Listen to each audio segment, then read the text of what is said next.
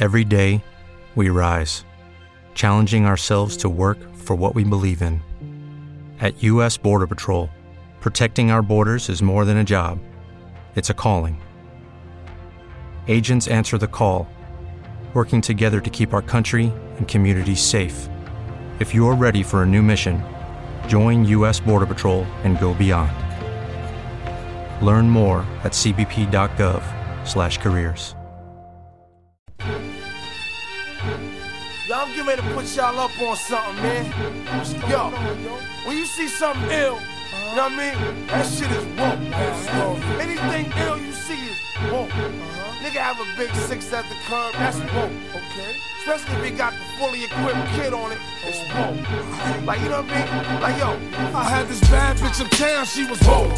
Had me fucked up in the head, I mean, whoa. Bought the bitch diamonds and pearls, I mean, whoa. Should've seen them shit shining on the wrist. Now money ain't a problem, see my dough is like, pulled out my bankroll on y'all niggas like, lost the boot shrimp from 210th like, faggot wanna peep my blueprints, I'm like, had to hit the brakes on y'all niggas like, niggas getting both on my block like, coming home within a half an hour like, front like they had the manpower like, more or less. More so, I rip guitar so I live the fast life. Come through in the pour slow like whoa. My niggas like dough, like dro, nitro, my flow, nice clothes like whoa. Ease pain with cocaine like whoa. Now I'm Doc Strange in the range like whoa. 100 miles an hour switching lanes like whoa. Plus I'm Whoa. getting brain from this chick like whoa. Finger Whoa. Greetings and salutations, ladies and gentlemen. Welcome back to Pod is War. Pod is War is brought to you by the good folks at Chairshot Radio Network in conjunction with Thechairshot.com. Always use your head. And use your heads we ask of you by going to prowrestlingtees.com forward slash the chair shot and picking up an official chair shot t-shirt. We have something for everybody. We have hashtag journalism save tag team wrestling my personal fave jesus did the job and many many other cool designs. If you appreciate the content we provide day in and day out here at the chair shot the best way to make sure we keep providing that content day in and day out here at the chair shot is by going to prowrestlingtees.com forward slash the chair shot and picking up an official chair shot t-shirt. Please and thank you thank you and please. Thechairshot.com remember we're not just a website folks. We're a movement. I'm mr velvet pipes christopher platt and before i introduced my brethren that was black rob's whoa if you're not familiar, Black Rob transitioned this past weekend at the tender age of 51, and I just felt like we had to pay him some homage. I'm also joined by Andrew Snowflake Balls Balaz and Commissioner PC Tunney. Gentlemen, it's weird, man, because as a kid, you know, you were worried about your favorite rappers getting shot and killed. And now, as we age a little bit, you see a lot of these rappers going out due to health issues. It's it's kind of har- harrowing, you know.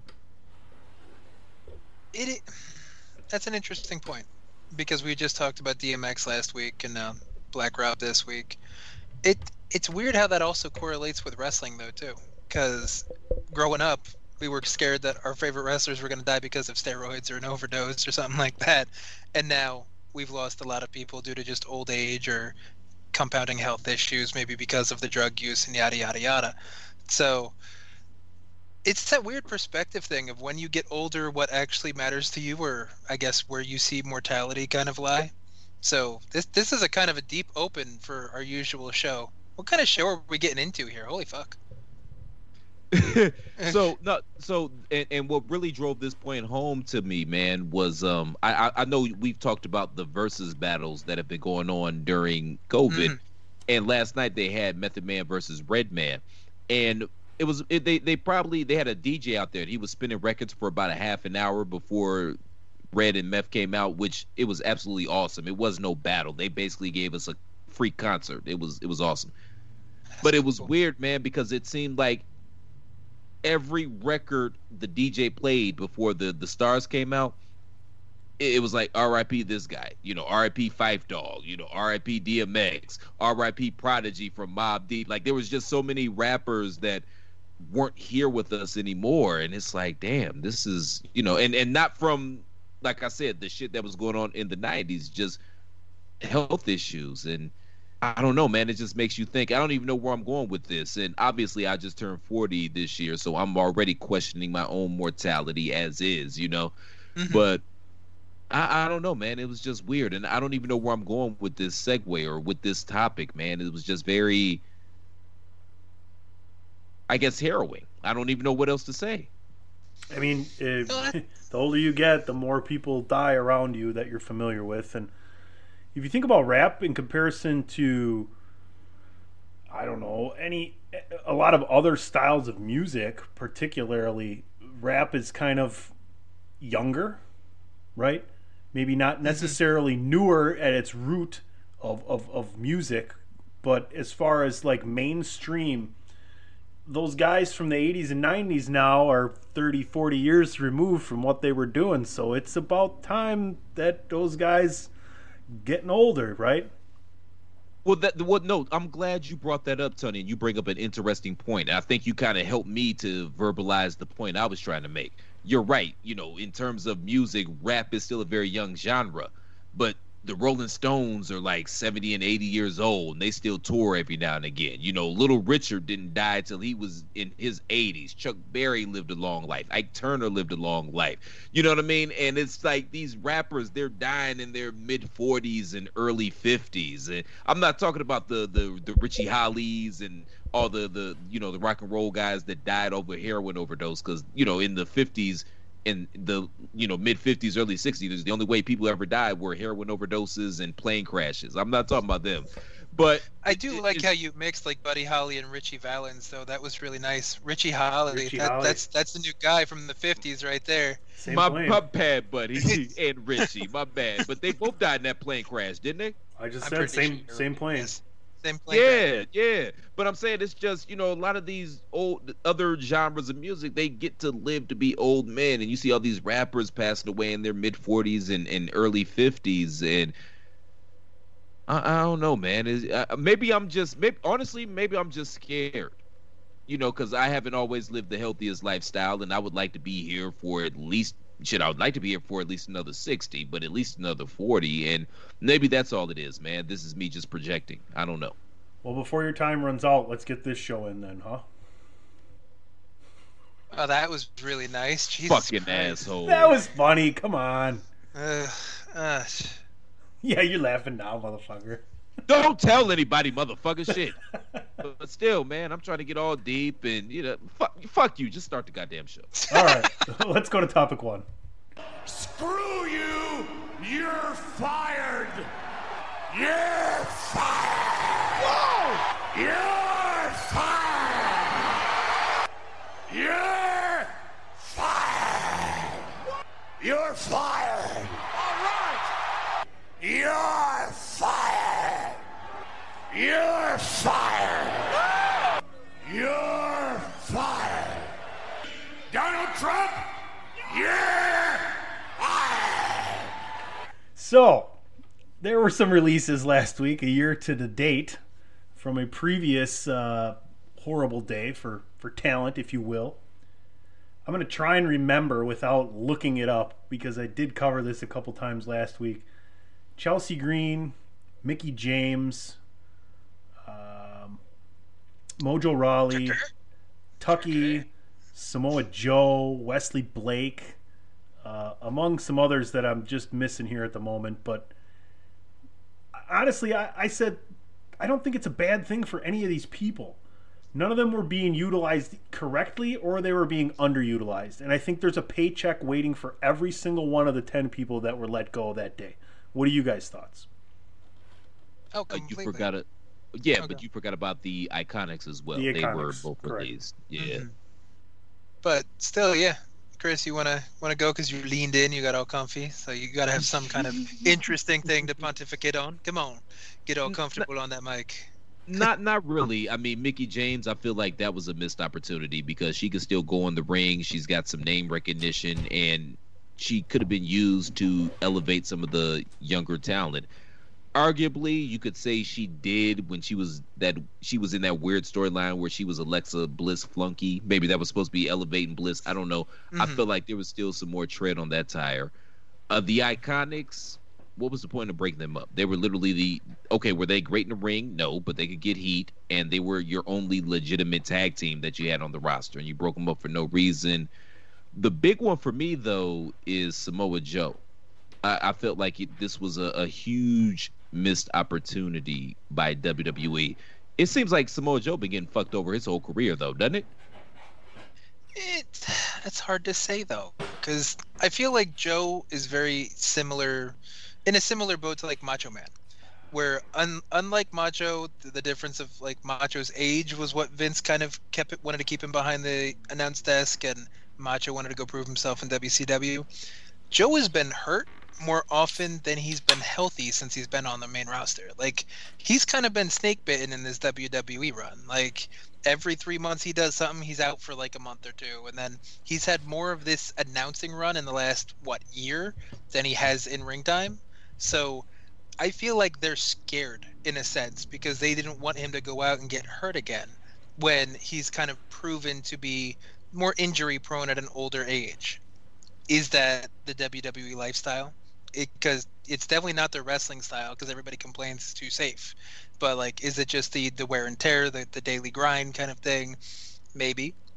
But Joe alone is going to have name recognition when he comes over to AEW or Impact, or a lot of people have been pushing for him to go to Noah because there was a big there's there's a lot of ties with when uh, Noah and ROH had their their crossover and he had a match with Misawa for the GHC title and he kind of does his own little Misawa Kobashi kind of stuff. So it, it's really there's a lot for Joe. There's a lot for the Iconics because everybody loves the brand. And Chelsea Green's in a similar boat to Joe, where she was hurt. She like came off of injury, then like what a month later broke her wrist, and then she was out again. And what her her guy is what Cardona, right? And he's in Impact, and he was in AEW for a minute. So Chelsea Green kind of got her footing in Impact when she did the Laurel Van Ness thing. So th- that all makes sense that she'll just go back there.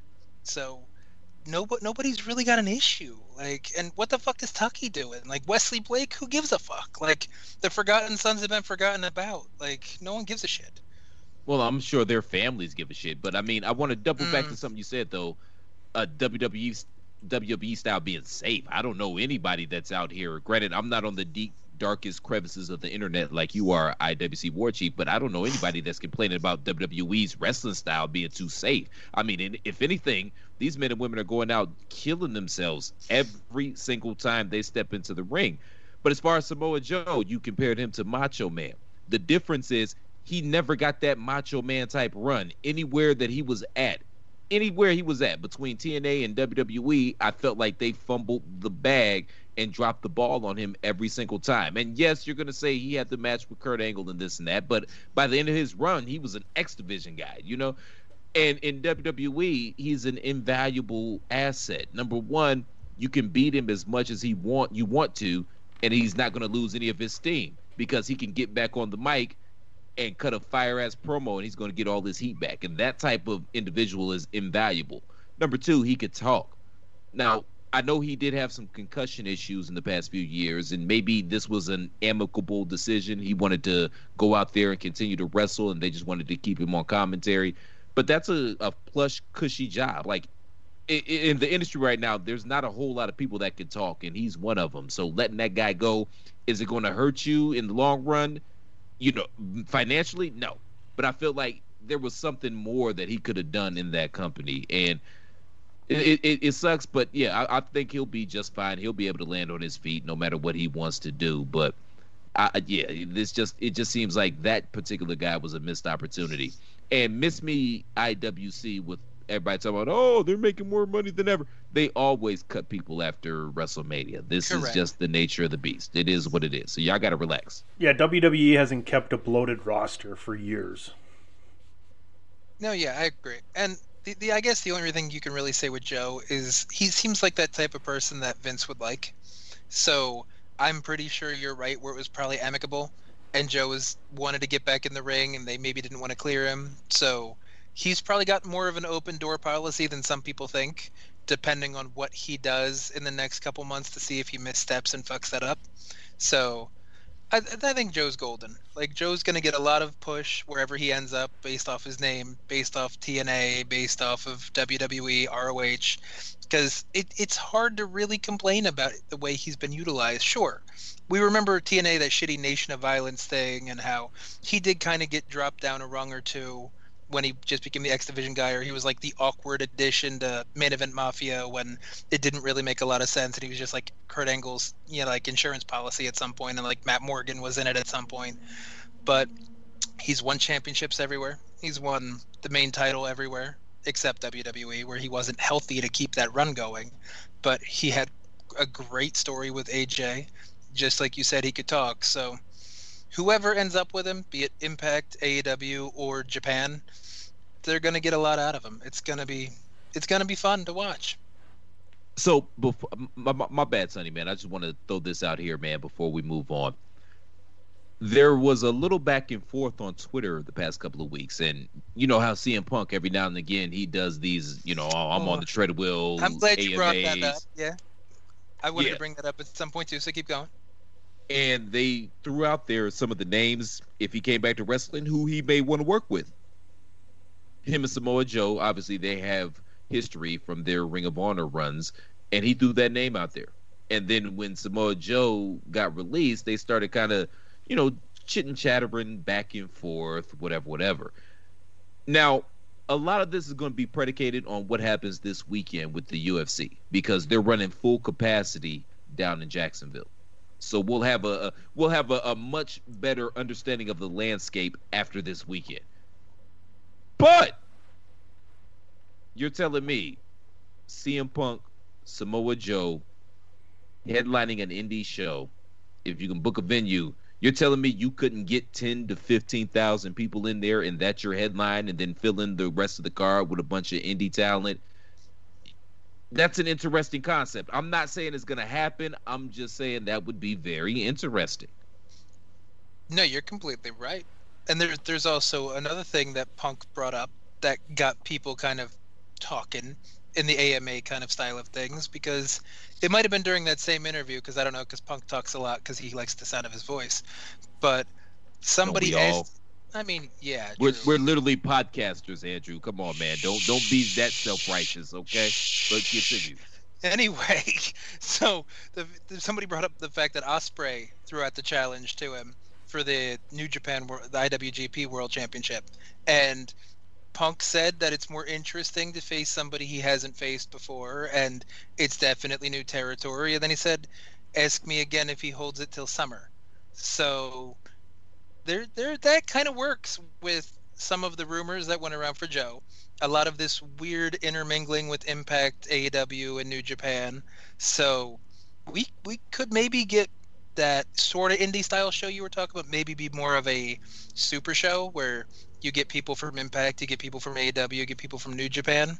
Maybe in a big, maybe Madison Square Garden or some something big, something that's actually splashy and flashy, and that could definitely be a good way to kick off fall. Maybe end of the year like a celebration that you know the quarantine restrictions are over type thing and joe and punk ospreay kind of thrown in there maybe omega the bucks something like that it's uh it's definitely kind of floating in the ether somewhere and i, I think you might be kind of you know sniffing up the right tree I don't think you ever see Phil wrestle again. I think it's been too long. I think he doesn't. Are you his best friend now you're on a first name basis with CM Punk? I've called him Phil for years, ever since I met him long ago. So I, I don't I just don't think he's interested. I think it's fun for him to make these these comments and, and throw people I think he loves throwing people off. I think you're more likely to see AJ Lee come back than CM Punk. Would I love to see it? Absolutely. Do I think Vince should back up the Brinks truck and tell Triple H to get over it and have him come in for two years? 100%. Because I think the impact is best made in the WWE. After that, anything else is going to be a very short stayed stint. And I don't want to see him in just a one off kind of thing. That's my personal opinion, man. So it's very hypocritical of you to call the man Phil, and I'm just gonna leave that, let it lay where it lie. It's number one. but I mean, number two, this is the type of thing that I could see CM Punk being interested in doing because I don't think that he is. I don't think in his head he's done with professional wrestling. There's just been nothing that has been presented to him that has made him moist. Not to mention, I feel like, you said- this makes him moist. Oh, go, go ahead, Drew. I my was bad. just gonna say, like Tunney said, just to kind of add to your point that Phil is not quite out of the, the game yet. Is that if you like running the kayfabe, if you like fucking with people, at some point, the more you play with your blocks, the more you're gonna actually want to do something with it. Like nobody just buys Legos and doesn't build the, the model. You know what I mean? Like he he's going to get over that stigma or that issue he's had and someone's going to present something interesting enough that's going to play into his mind and he's just going to be like fuck it why not and that fuck it why not could turn into a one-off. It could turn into a year or two of a contract. It could turn into another wwe run like you're saying. But at some point especially with how much he keeps his fingers in everything he's going to hit the fuck it why not button and we're going to see what happens. We just have to see where he goes with it. I mean, guys, he showed up at a random ass indie show under a mask and gave somebody a go. you don't know it was him he was wearing a mask That was literally Shut ten up. minute ten minutes from my house that happened. It was him. I know for a fact. How do you know it wasn't one of the conquistadors? Well, when Silas when Silas Young tells you something, you tend to believe it. So yeah, that he's still got it in his blood. It's just been, you know, not a situation that really tickles his fancy yet. I think that this situation may tickle his fancy, especially if he gets to do it on an independent level outside of one of the the major companies, and this is something that he and whomever he decides to work with can put together on their own, draw ten to fifteen thousand, and do a decent pay per view buy. I'm not saying. I'm just saying, and I'll He- leave it at that. He's 42. I believe he'll be 43 in the fall. So Young 42 though, because he doesn't drink, doesn't smoke, doesn't do drugs. I That's a understand. different 42. I understand. At the same time, he's been. I'm just saying. I the time is running out for him to know. Like I think he's the kind of guy that doesn't want to come back and just be half of what he was before. So I think there's literally 24 to 36 months at the most from right now where he could still come back and have himself a sustained run and by sustained I mean 6 months, right? I don't want anything I I don't want to build up to one show and that's it and it's then you might as well have it on Triller with Snoop Dogg and and Pete Davidson and Ben Askren and all the rest of that shit, right? That's where it's going to end up. That's where we're that's where we're heading towards, unfortunately. So I, I don't know. I don't. If I'm WWE though, if I'm Vince and I'm Hunter, I, I'm I'm not I'm not seeking this out. Why? Why? What? What do you need the headache for? What if you just worked out the answer though? What, You what if- did. You Triller. throw Tyson Holyfield on that card, and I'm here for it. What if you do like a Triller thing or something along those lines? Because Dana White seems like he was always kind of cool with CM Punk, and he knew he was going to bring in ratings. He knew he was going to bring eyes, which is why he put him on the main card, even though he didn't deserve it. So he kind of understood where he stood in the game. What if there was somebody with power like that that kind of got a card together, and you got the Lesnar Jon Jones fight? Since apparently nobody wants to give them anything at the moment You're getting or no. you You, get what? It, what if it was a mixed card just for shits and giggles? Because you got you got a you got a legends kind of run where you know Tyson Holyfield and Tyson, you know that whole kind of thing. You got all these other interesting promotions that are going on that are just very niche. What if there was just a super show that you kind of got some some hybrid kind of like Pancrase stuff? You could throw in like a fucking shoot wrestling match with Josh Barnett and somebody. You could throw in an actual boxing match, an MMA match, and then a wrestling match. I would like to see CM Punk in wrestling, not wrestle a match. Period. I'm just saying that could be the start, though, because you brought up a perfect thing about the Triller thing. So you think he comes been out- all of so- these little boot. So let's say offshoots. he does a Triller show for one wrestling match, and that leads to what? whatever he wants it to lead to. We got to see if he gets the itch again. If you retire from baseball or whatever for like a decade and you come back because you still got the itch, one game might not keep you there. But if it does, you start thinking, and then you go back, and then one game turns to two, then maybe two games turns to three, and then who knows? Like you got to do it to find out. Like nobody's in his head aside from him. So at, at some point he's got to shit or get off the pot. You know what I mean? Fair. Fair enough. Moving on to topic number two. TheChairShot.com.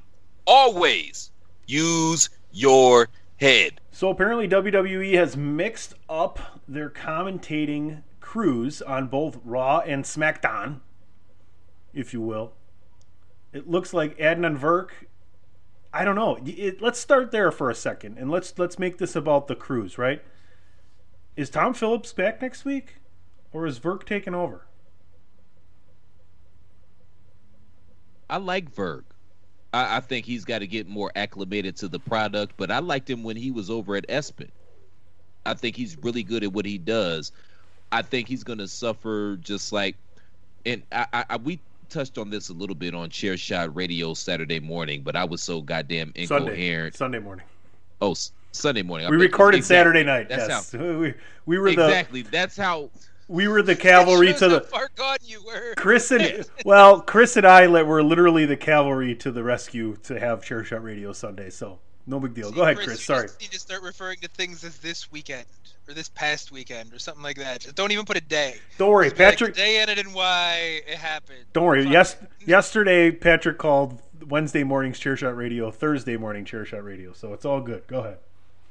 Bro, that when we recorded that, I was so flatted. I mean, goddamn, I was groovy like a ten cent movie. If popcorn was a penny, I would have been mad if I ain't get any. But we touched on this a little bit, but I feel like Agnar or whatever the hell his name is. I, I said that being funny. I'm no disrespect to you, brother, but I feel like he's gonna go down that same list. Like you remember how great Mick Foley was when he first came on commentary. You remember how great JBL was when he first came on commentary. You remember how great Samoa Joe was when he first came on commentary. It's gonna be the exact same thing. They're gonna get beat down, and they're gonna get to a point where they just say, "Okay, fuck it, I give up. I'm just here. I'm gonna do my job. I'm going to cash my paycheck, and that's what it is. Because that's a really thankless job, being an announcer for the WWE. It, it, it is what it is. I mean that that's the beauty of SmackDown, though. Is that like SmackDown, um, SmackDown has kind of got me to actually watch stuff from SmackDown because like he's entertainment. He's he's not obnoxious and he kind of he keeps his own thing. So pronouns, really... pal. God damn, pronouns, pal. Who's he? I, I can't even uh, Pat pontificate Mac- on the Adnan Virk thing, but yeah, go. Pat go McAfee is Jim Rome with athletic credibility. Like you, you get and to a more likable personality. You get to bit. like you can you listen to Jim Rome and you get to know Jim Rome and you get in on the inside jokes, and that's the same thing with Pat sure. McAfee, right? But only he has credibility behind him as far as like all decade team in the NFL. Like, mm-hmm. like the guy could have done a couple other sports probably. Like he came out and is one of the best celebrity non wrestler wrestlers of all time, and mm-hmm. now he brings that personality to the commentary booth with Michael Cole. And my only reluctance is that the WWE, some portion of the WWE universe will follow him blindly and shit on whatever some certain characters are trying to do. So he needs to be careful on what he does behind the microphone, in my opinion. So this is the interesting thing with McAfee in mm-hmm. regards to what I just said previously. He's the one guy in that company that is not beholden to the WWE in terms of making a living. Because if he's not excited, if he's not happy, he can walk and he's good. He's Gucci. It doesn't matter. But those, right? but those are Vince's favorite kind of guys. Guys who are that's, successful that's, outside that's, of the wrestling business, right? And from mm-hmm. everything I've heard, which doesn't mean diddly shit, is that he isn't going to be forced into being anybody else but himself. Right? We talked about the learning curve for Adnan Virk. There's going to be a learning curve for Pat McAfee because I can sit here and tell you spots from Raw and SmackDown where I thought both guys said the completely wrong thing and went the completely wrong direction while calling a match. But that's that's experience. That's the only thing that cures that. I like them both. I, it'd be interesting to see if Tom Phillips is back next week. I'd love to see Tom Phillips go back to NXT and get rid of Vic Joseph. And yeah, we're saying the same thing, man, in terms of you know Adnan and and McAfee because he's a guy. Vince start yelling in his ear, talking about "God damn it, do it like this." he's got the leverage to walk.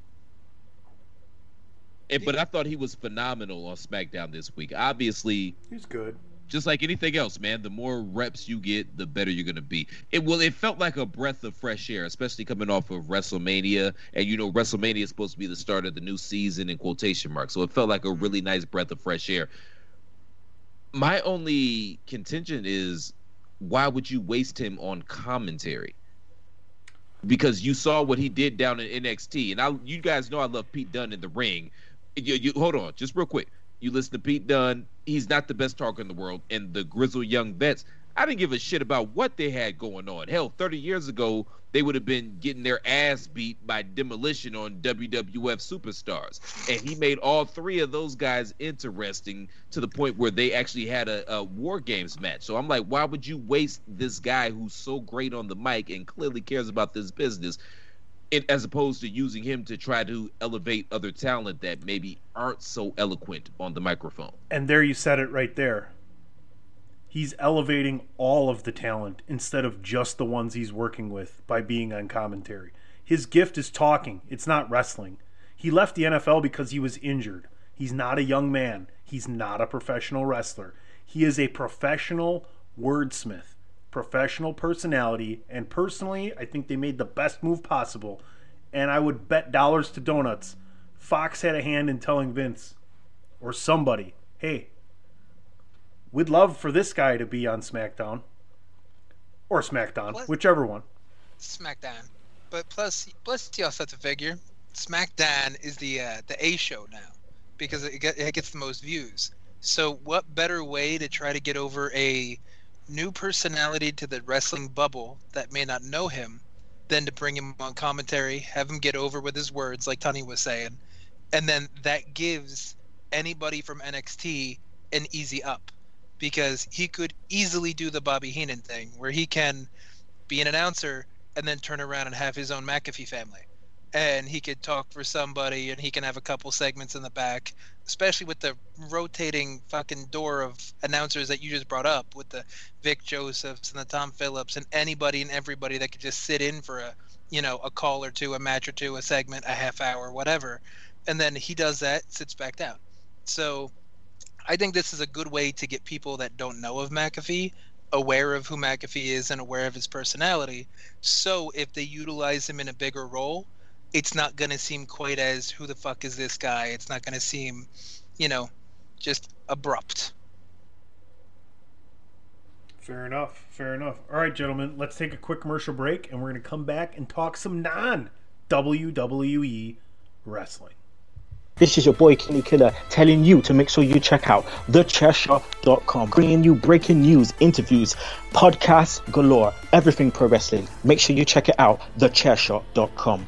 Promotional consideration paid for by the following. Hey folks, PC Tunney here. Thanks to our new partnership with Angry Lemonade, you can save 10% on physical products and digital commissions using the promo code ChairShot. Head to angrylemonade.net to check out their amazing catalog of products and services. Use the promo code ChairShot to save 10%. That's angrylemonade.net. Thechairshot.com.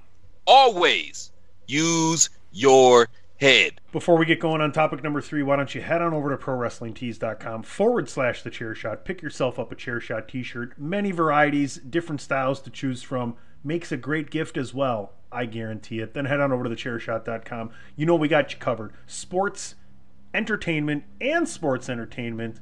Remember, always use your head. Gentlemen, not only are there three titles on the line at UFC 261 this weekend, but there are two titles on the line simultaneously at Impact Rebellion. Rich Swann, Kenny Omega. We've waited long enough. I want to start with Andrew here. He's our main Impact guy for the past however long. I know they've moved nights. I think AJ's taken over the coverage, but Andrew, you you've been up and down the road with Impact Wrestling. You've you've you're very familiar with everything New Japan. What do you see here? Kenny Omega, Don Callis, Rich Swann, Impact belt, AEW belt, both on the line.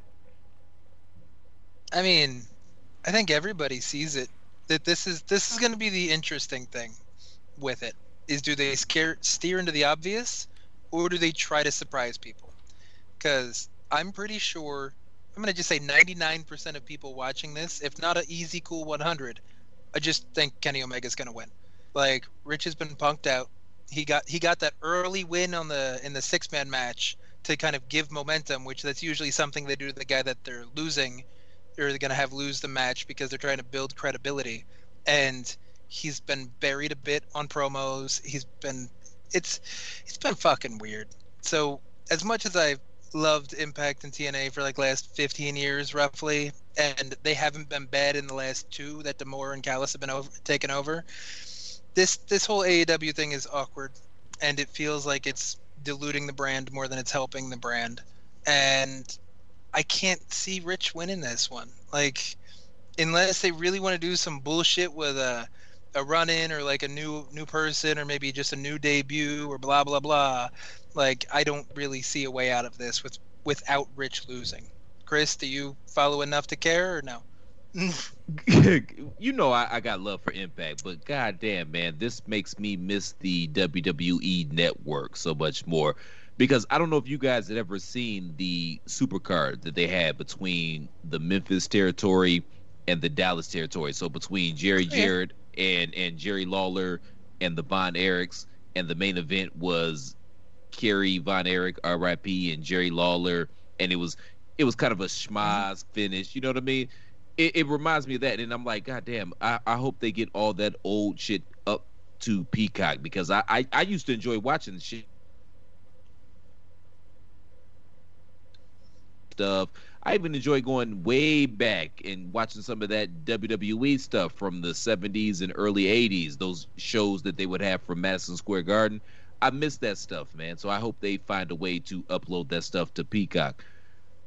I would love this to be a schmoz, you know, because they used to do this shit all the time. You know, it'd be Ric mm-hmm. Flair versus Harley Race or whatever, and ultimately it would end up being a schmaz. But you could get away with that with no internet, no Observer, no Torch, no PWI. You could get away with that more freely back in the day. I don't want Rich to lose. Do I think Rich is a main event guy? No, and that pains me to say that because y'all know I cheer for everybody black. I'm just out on this whole Kenny Omega versus the world storyline. I just don't think he's got the chops to pull it off. Moxley, yeah. Now, if you wanted to do this with Moxley, I would be infinitely more intrigued because he can actually cut a promo and doesn't come across like a doofus. You know yeah, what I mean? Sure. sure. Yeah. But. Yeah, that that's I, my issue too. Yes. yeah, yeah.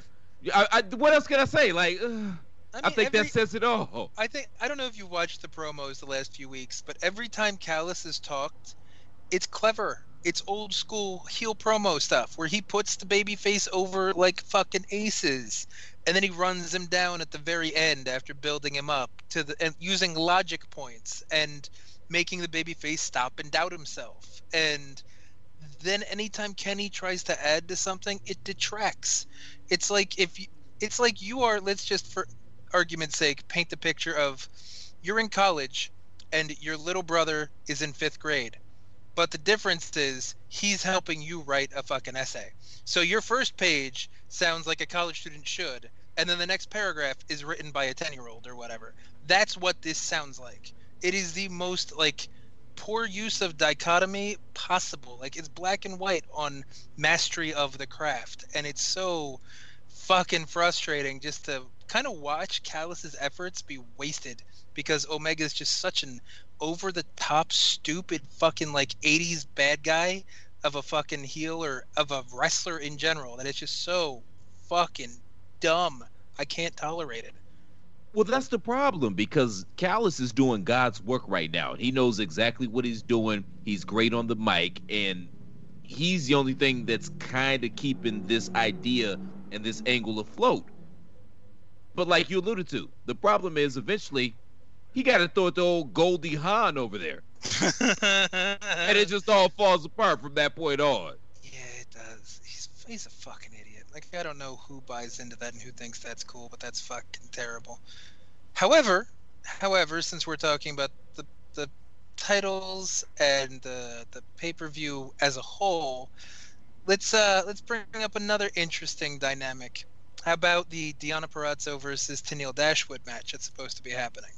We all know Tennille, we all Emma, whatever you want to refer to her as. So we know she can go, but this gimmick of hers is kind of like this weird Emmalina and all about me kind of Emma thrown together, where she's more about being an influencer and taking good pictures with Kaleb Konley as her lackey. And Purrazzo is just wrestling circles around everybody, and she's proving to people why she's as vaunted as she was when she made it to NXT, and then they just didn't use her, and why she landed on her feet when she came off. So, does that work for you at all? Since you at least have a breadth of knowledge that both girls can go. I mean, Deonna's been doing great work since she's mm-hmm. been in Impact, where she actually got an opportunity and a shot. And I mean, Tara's gone, Tessa's gone, Fire and Flavor, they're not ready yet. So why would you take the belt off of Deonna at this particular point in time? Why you not put it on have better. Why?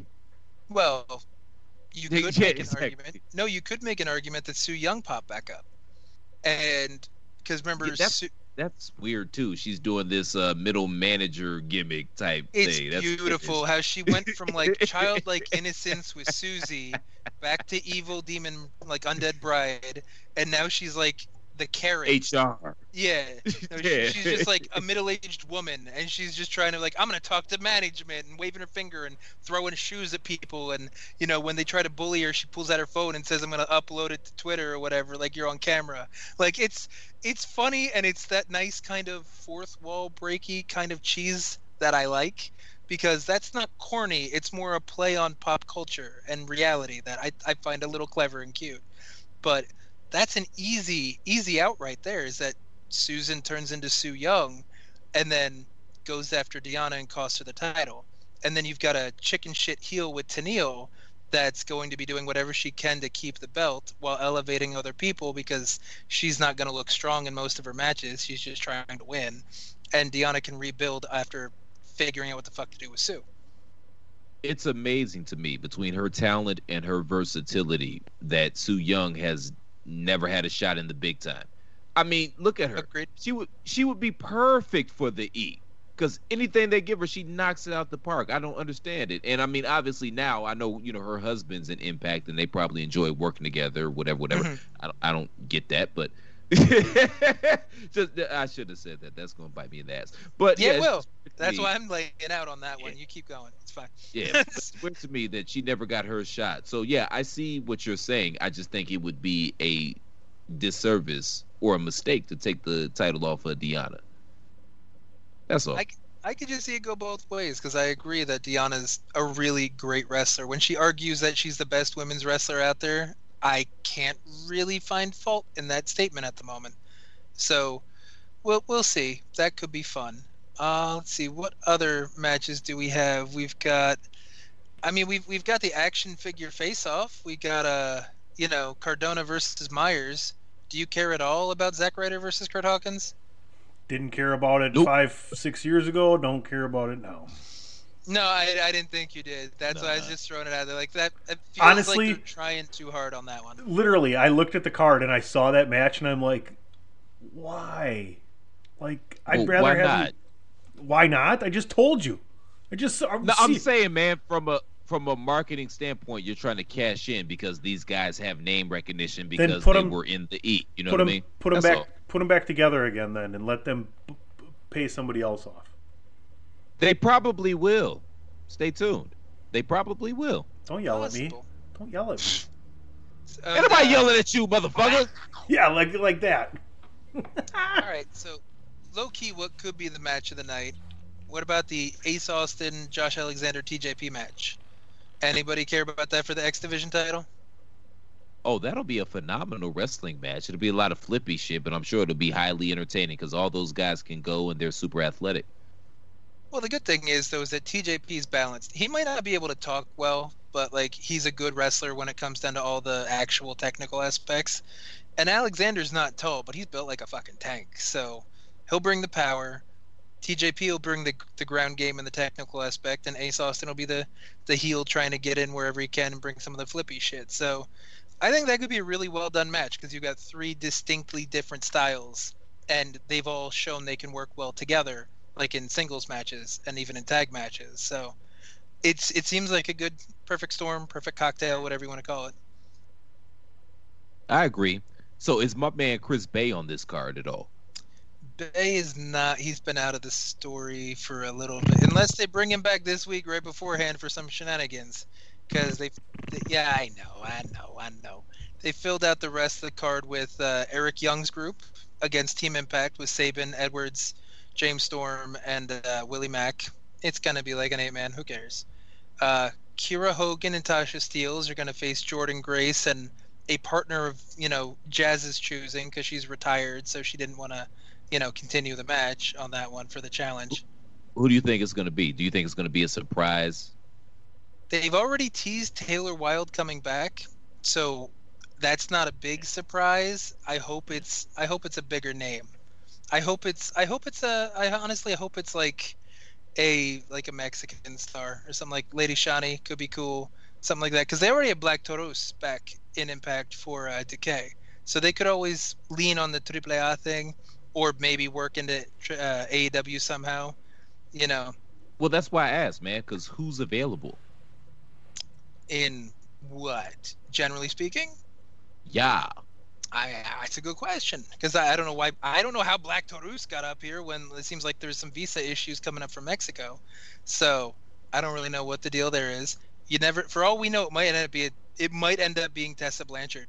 Nobody's seen shit from her for what a year now, so She's still down in Mexico, though, isn't she?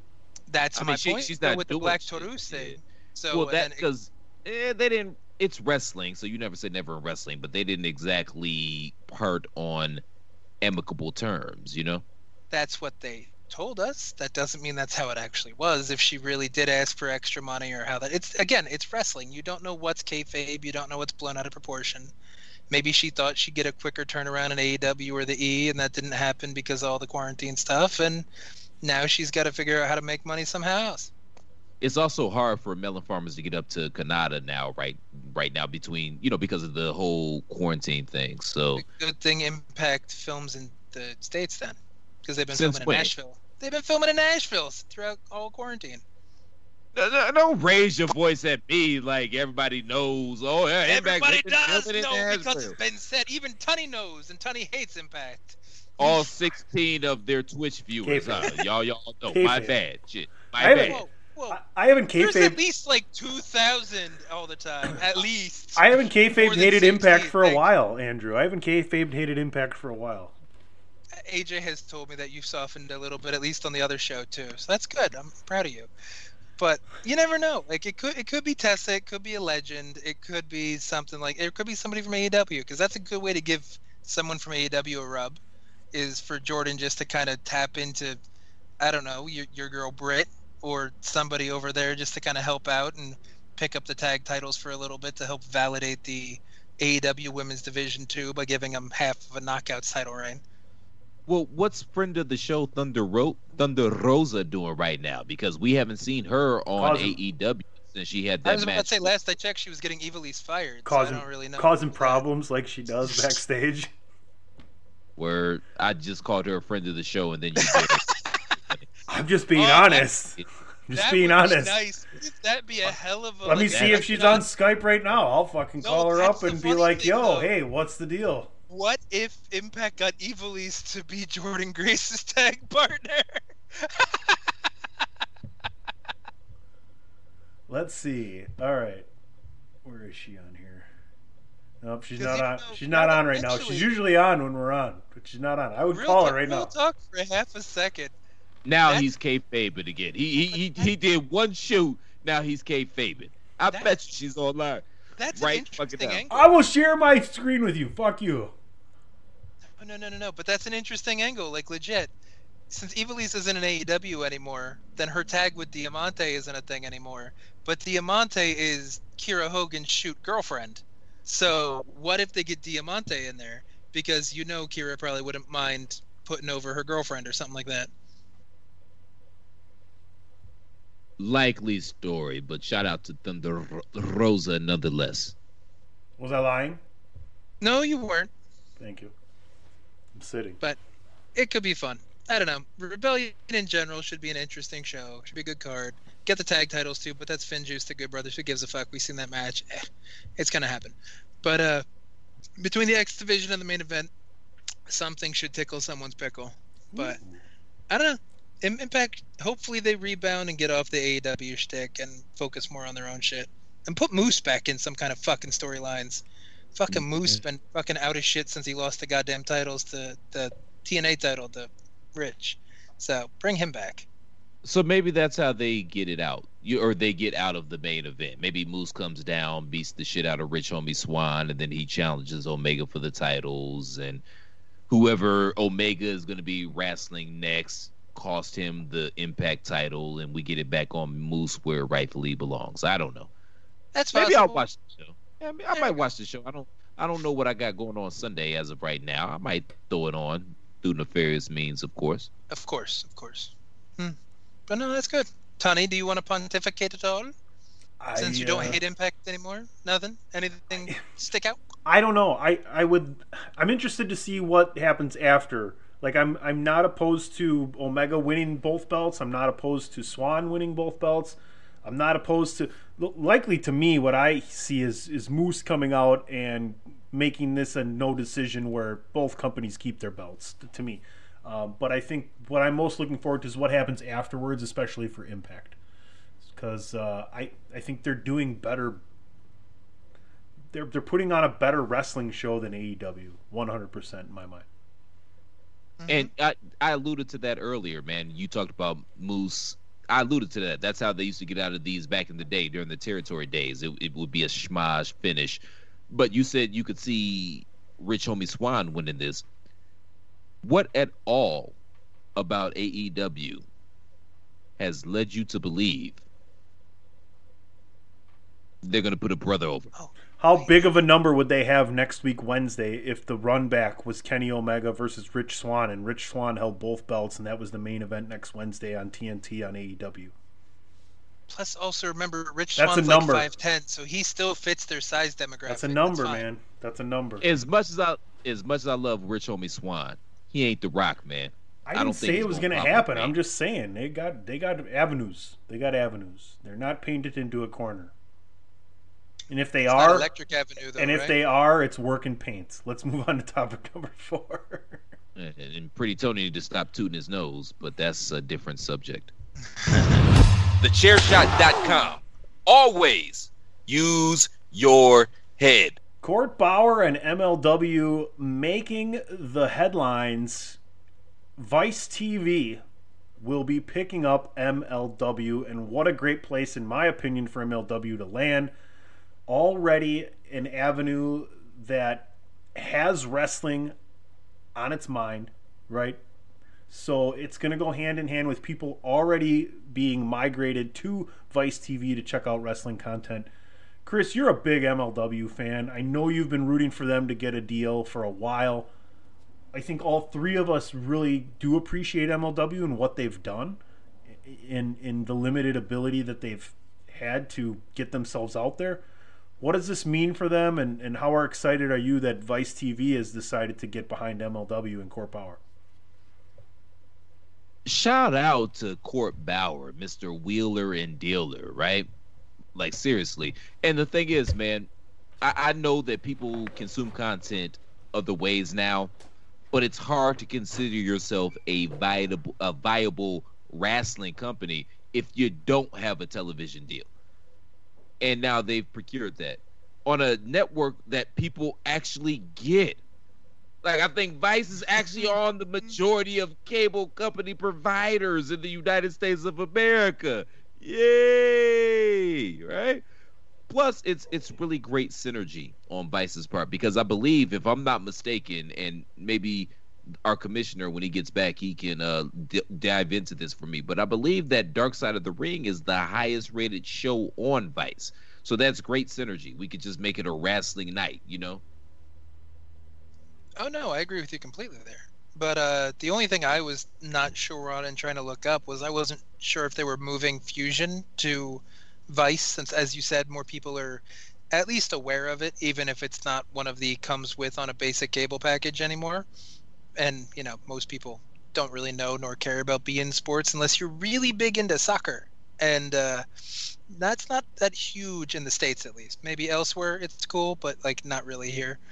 Um, I don't know. It's, it's this is a lot of interesting things. So I know when we brought up MLW last couple weeks, you've been supportive, yet you're aware that they're in a weird spot, trying to come back, and things haven't quite been as hot or as sexy. And they just got off of like Hammerstone against Mil Muertes for uh, the open weight championship, which is a pretty big match, and it was decent, but like the card and the presentation still lacked a little bit. So I hope that whatever they bring to Vice, if it is a secondary show, kind of recaptures what we liked about MLW a couple years ago before quarantine hit, and brings us back to the old school, you know, version of wrestling that they were kind of doing the the ROH kind of thing, just brighter and better. Yeah, they could definitely use a couple of dollars towards production value. But the funny thing to me is you had NWA Power and we all loved that show pre-quarantine. Yep.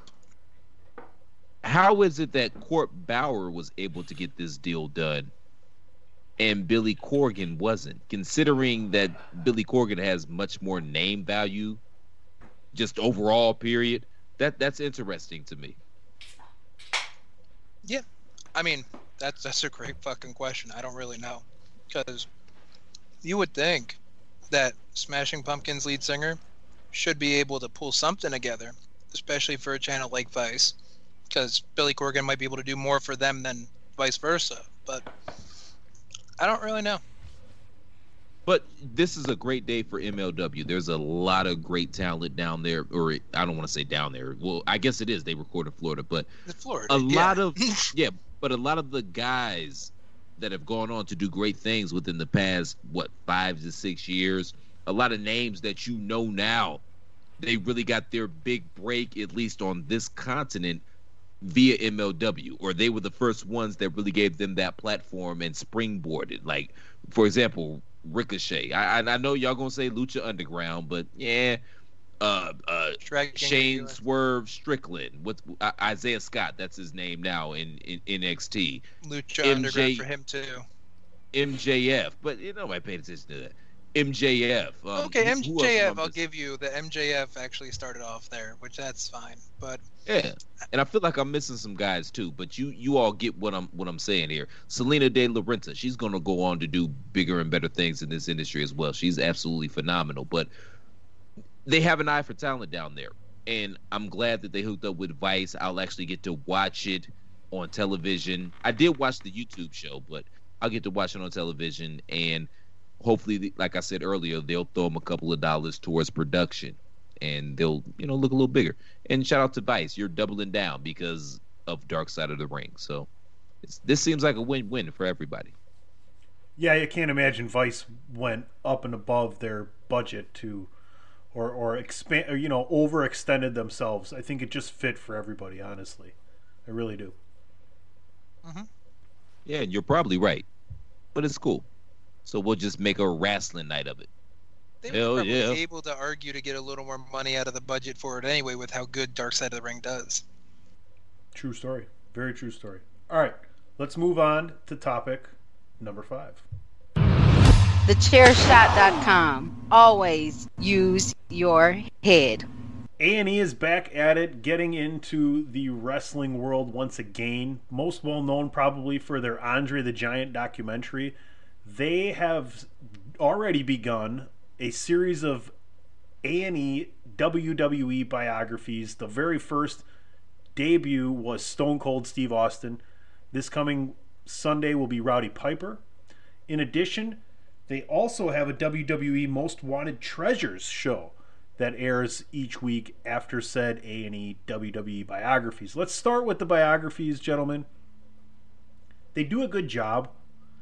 I enjoy the way they produce it. I enjoy the content that they get. But this to me is more for the casual wrestling fan than for hardcores like ourselves. It's a lot of stuff I already know. I did watch the uh-huh. Austin one. I will watch the Piper one.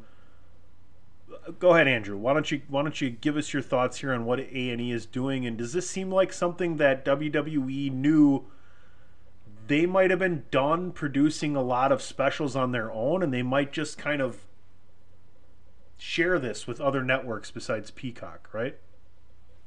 To be fair, we had this conversation after the Andre the Giant, you know, documentary came out, and it's that same thing where a lot of it is stories we knew, but it was still good for the casual fan or good for the lapsed fan or good for older fans that just you know yearn for the nostalgia the glory days of the 70s 80s early 90s whenever they grew up type thing. So i think they know what their demographic is especially from what i saw of the lineup. It's going to be older wrestlers. There's going to be piper like you said i think they're hitting macho man. I think ultimate warrior is supposed to be on there.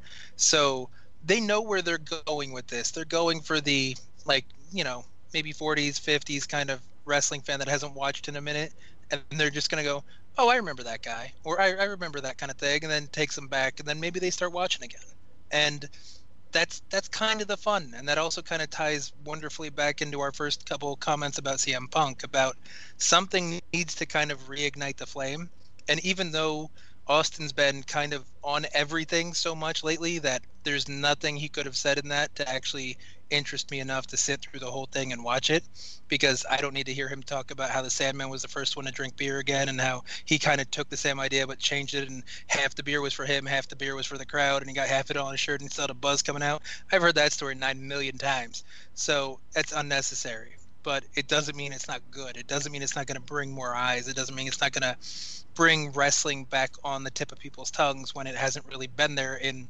20 or so years. So it, it's doing good work. Maybe not the work that I'm in love with, but I know that when they get to Savage and when they get to Piper, I'll pay attention for those two definitely. But generally speaking, I'm a little lukewarm. What about you, Chris?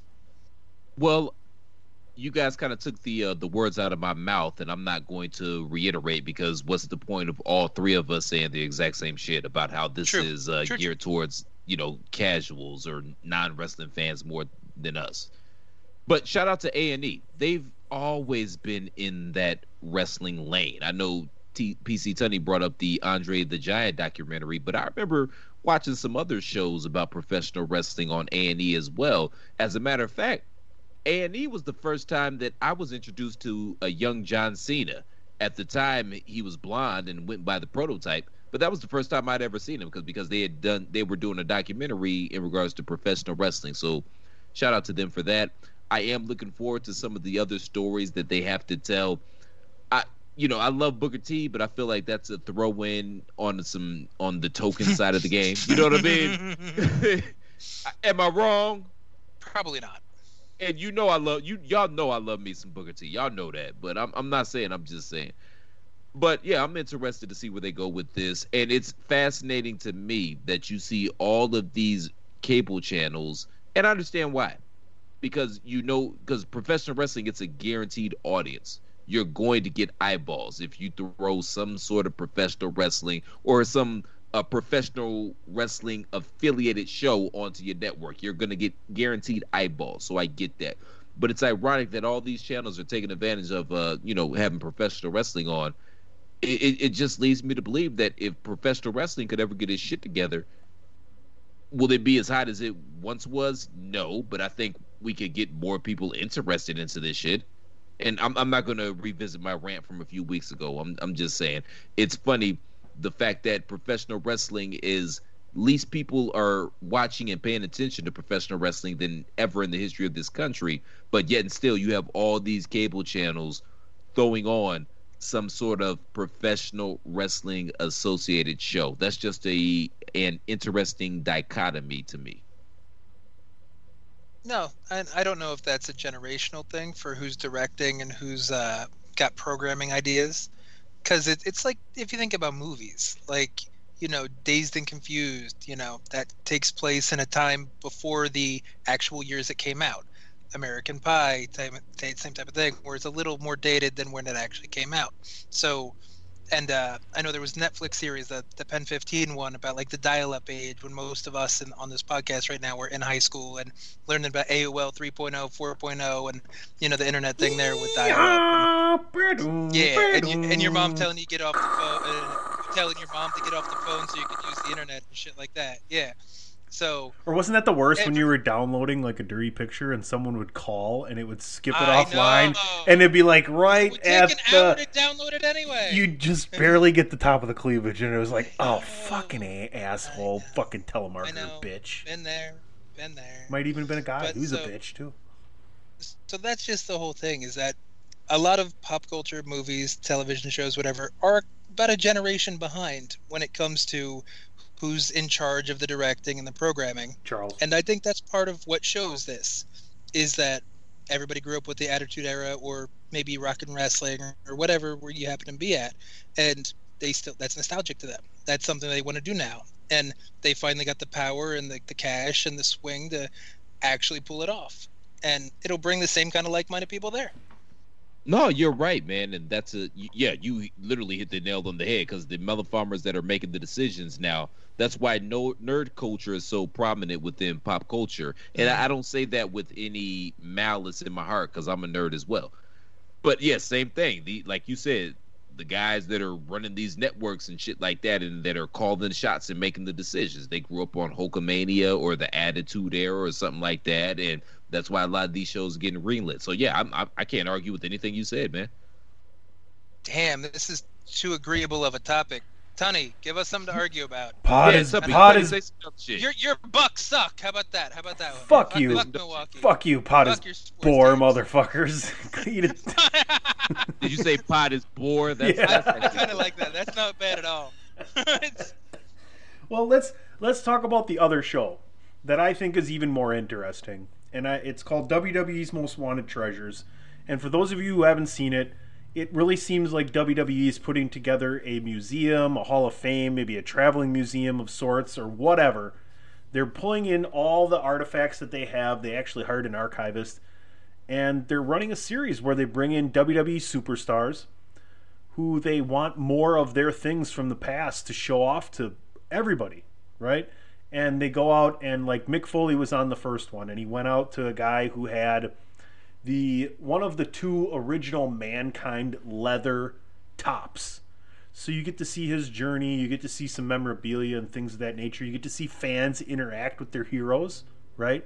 Like you can't tell me the three of us as versed and as knowledgeable as we are, you know, we've all had that moment where we see the person that we've grown up and watched or the person that we admire their ability to cut a promo and work in the ring and we get super excited. So, it's just a really cool series in my opinion.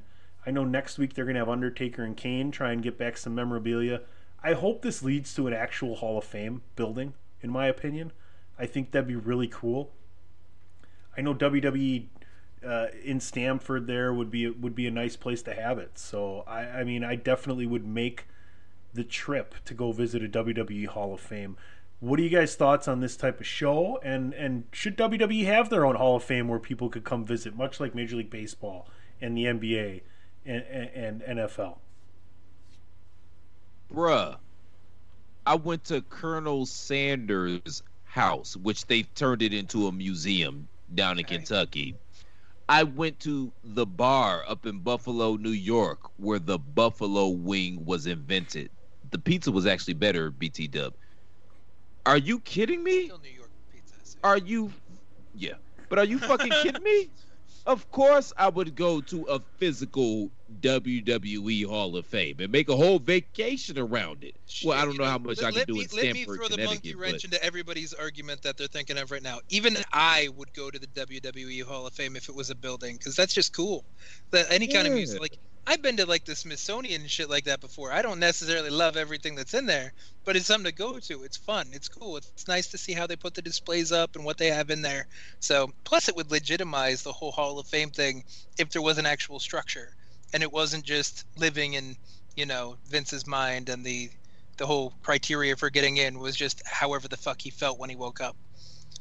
and yeah, I, I- grew up in Virginia, so yeah, I've been to the Smithsonian, I've been to the to the fucking White House, to the Capitol Mhm. building, the Lincoln Memorial, Oh, yeah. Washington Monument. All, all I've been to all that shit because I grew up in that area. You know what I mean? yep. But I, I but I feel you, Andrew. Like it's like okay, yeah, it's cool, but whatever. But of course you're gonna go. Why not? Why wouldn't Mhm. you go? If for no other reason, just to say that you've been. Yep. Would it make more sense to have it in Florida near the Why? NXT? Well, where NXT, where NXT, wherever NXT would be, because here's why: is because you could use that building to have smaller events with the talent that doesn't get so much um, exposure. You could say that there's plenty of people in NXT, right? Like you could say, "Oh my God, you come to here, you come to the thing, you come to the Hall of Fame, right?" But every day, Uh-huh. Monday, Wednesday, Friday, and Sunday, there are two matches at noon and five. Or you know, you know what I'm saying? Like you can add an element to it by having it near NXT. Go, no, Chris. that's actually no, that's actually a really good idea, 'cause- especially considering all the talent that they have, and for whatever reason, professional wrestling, the epicenter of professional wrestling in general, seems to be down in Florida at this point in time. That's a great idea, Tony. It makes the most sense to have it somewhere in New York, though, because the Correct. WWF was the New York territory. Like the And- old school guys still call it New York. that that's my argument too is that what what's the point of a a museum or a hall of fame? Nostalgia history. So you would want to play on that. So anybody up in new england new york kind of territory would have more tie to stuff like that. Like if there was buddy rogers mem- memorabilia bruno Sammartino argentina rocca you know and greg valentine hulk hogan stuff and nothing stops you from having what you said being a couple people come up, maybe a youngster against somebody a little older. Maybe Shiki decides to break someone's back up there, and that'll pop people. That'll bring somebody up there, and it's just it's one of those things that I think works better where you can get the most nostalgic kind of vibe, especially because Florida is so overrun, inundated, swamped with just wrestling stuff and everything and possible opportunities. You want to try to give people a reason to come out of it and go somewhere else because if if all of the cool shits in Florida, how does that make everybody else feel? Like it just it kind of if you can draw some of that attention away, and Florida is only like a two-hour flight away from the Northeast anyway. Like so, it's not like you're asking them to travel a lot. So who knows? I, I don't I don't hate your idea at all. I'm just I think too much is in Florida, and too much of WWE's history is tied to New York. That you'd have to have it in the New England area somewhere. I can't argue with your sentiment or your reasoning, but I'll just throw in the fact that attendance to said Hall of Fame in the Northeast would be much lower in the winter months than it would be year round in Florida. You think that, but then again, New England doesn't get hurricanes, buddy. Touche. Touche, salesman. I'm just saying.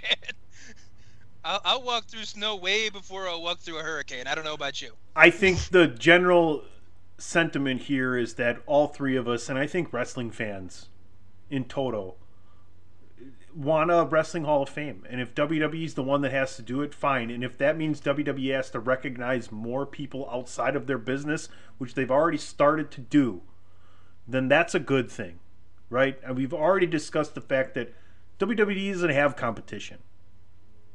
It's WWE and everybody else, and it seems like Vince has gotten to the point where he's not really mad at everybody else anymore, right? And why should he be?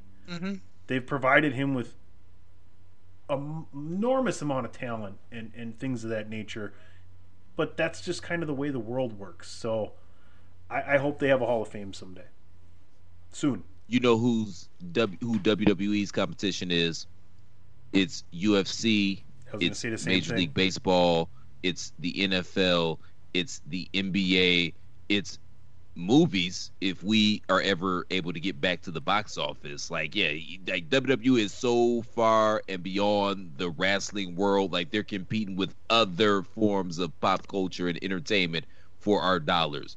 But it, it would just be a really cool concept to have a physical Hall of Fame. Can you imagine all the cool shit that they would have there? I mean, I think that goes towards what Tony was talking about for the show about just the what what was it called, like WWE Treasure Finders or something like that. WWE's Most Wanted Treasures. There it is. Okay. So eh, yeah, American Pickers was fucking amazing from you know wherever the Discovery and all that other stuff it was on for so long. So you're you're really playing into a lot of what people like right now. Storage Wars was big too. So shit. This, Shit, this is Antique be- Road Show. There I'm we on with that go. shit If on you- the air, right? fucking PBS, motherfucker. Yeah. Yeah, if you're a wrestling fan and you haven't tuned into anything AEW did this past weekend, make sure you tune into WWE Most Wanted Treasures over the biography stuff. That's my honest to goodness opinion. I think it's A&E, a really mean? cool show. Annie, why? What did I Is say? it A and E? yeah, I think you said AEW again. Ah, Yeah, fucking you assholes. You you really got root beer on the mind, don't you? I'm buddy? watching. I got AEW on right now. So, what are you gonna do? Oh, I'm sorry. Well, what else? I am I do gonna, the fly. Brewers won already today. You know, you know. Fuck you and the the real Bucks. They're doing okay. I Way to don't know. I think we got a trophy to say that we're the real Bucks at least this year, until you can Oh. match that. 147 games to left. Just hang on, Brewers. Gentlemen, You're not wrong, probably either. That's the worst part. we've, we've we've had one of the most peaceful shows in the in show history over the numerous amounts of years we've been doing this.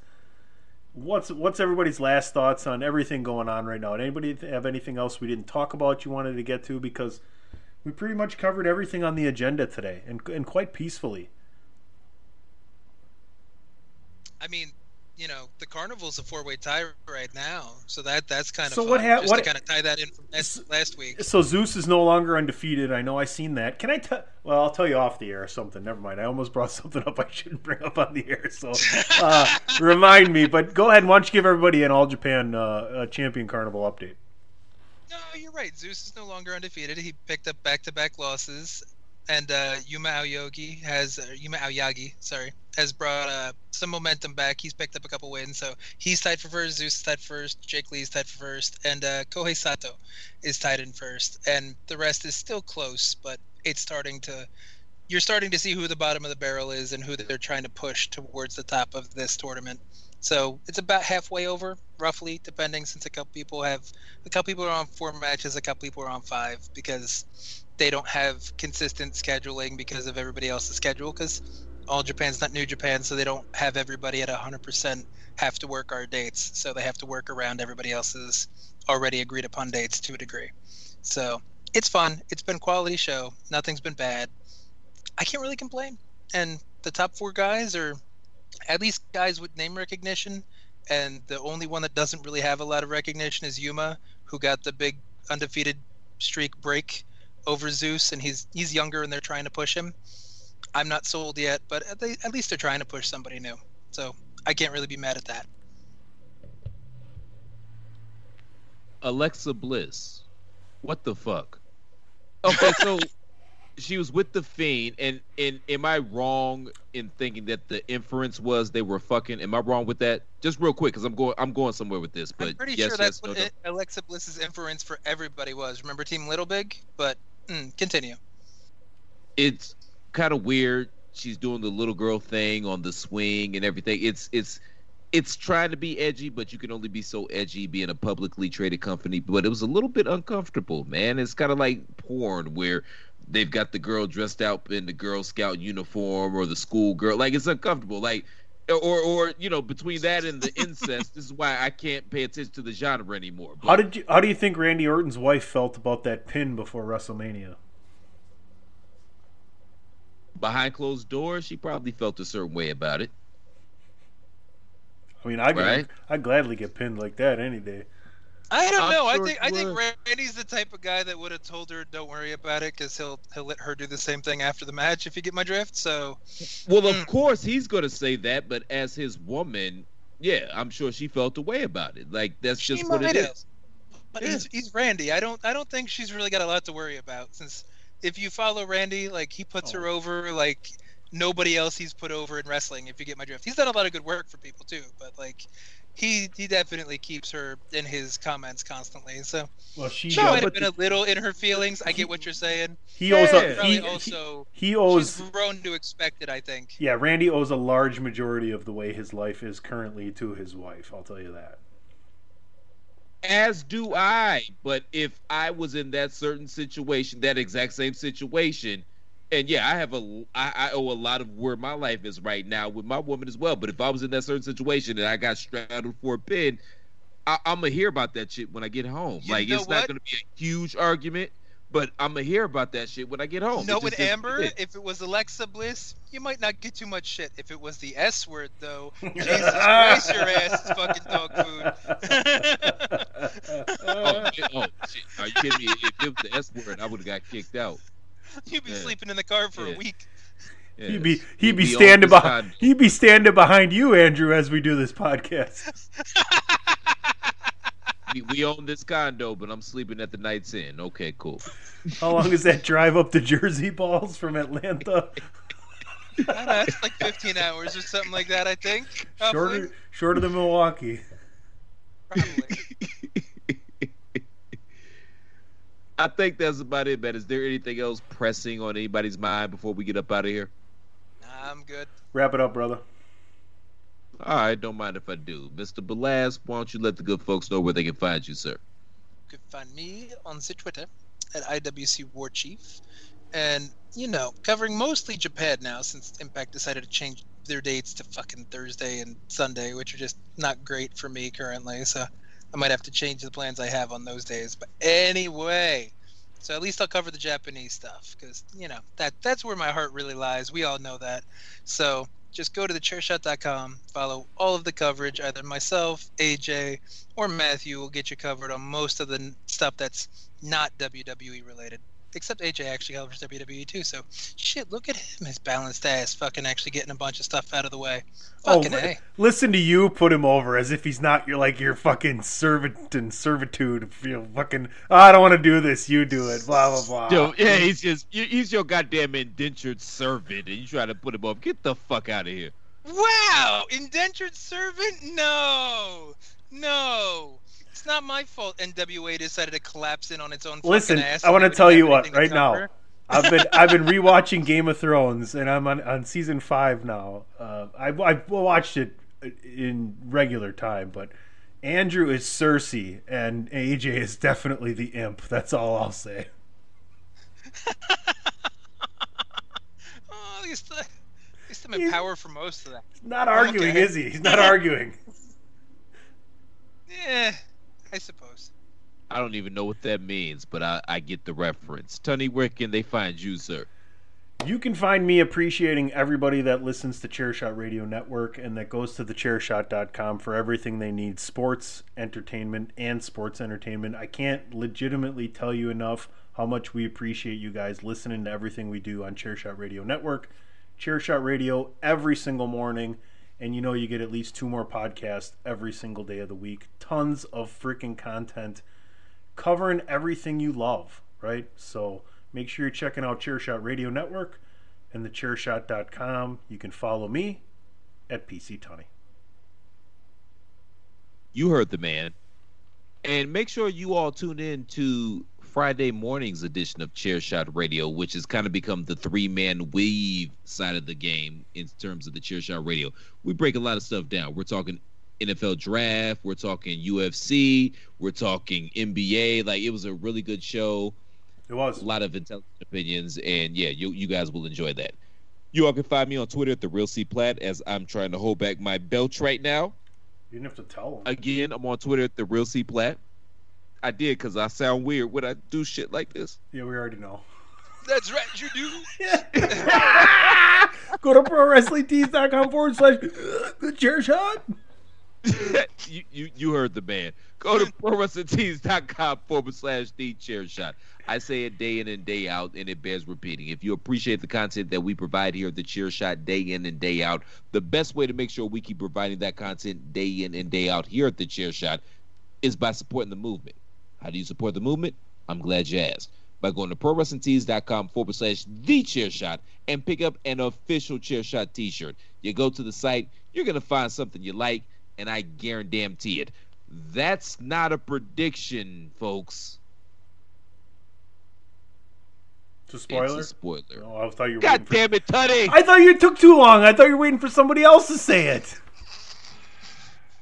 Well, you heard him, but it's true. Again, the thechairshot.com. We're not just a Spoiler. website. We're a oh, sorry. Sorry. God damn it! For the commissioner, PC Tunney. Spoiler. For Andrew Snowflake Balls Balaz. Shut the fuck up. I'm Mr. Velvet Pipes, Christopher Platt. Shut the fuck up, Tunney. Nobody wants to hear you at all anymore tonight. The only thing they want to hear from here, here is thank y'all all and Carly Simon. Shalom.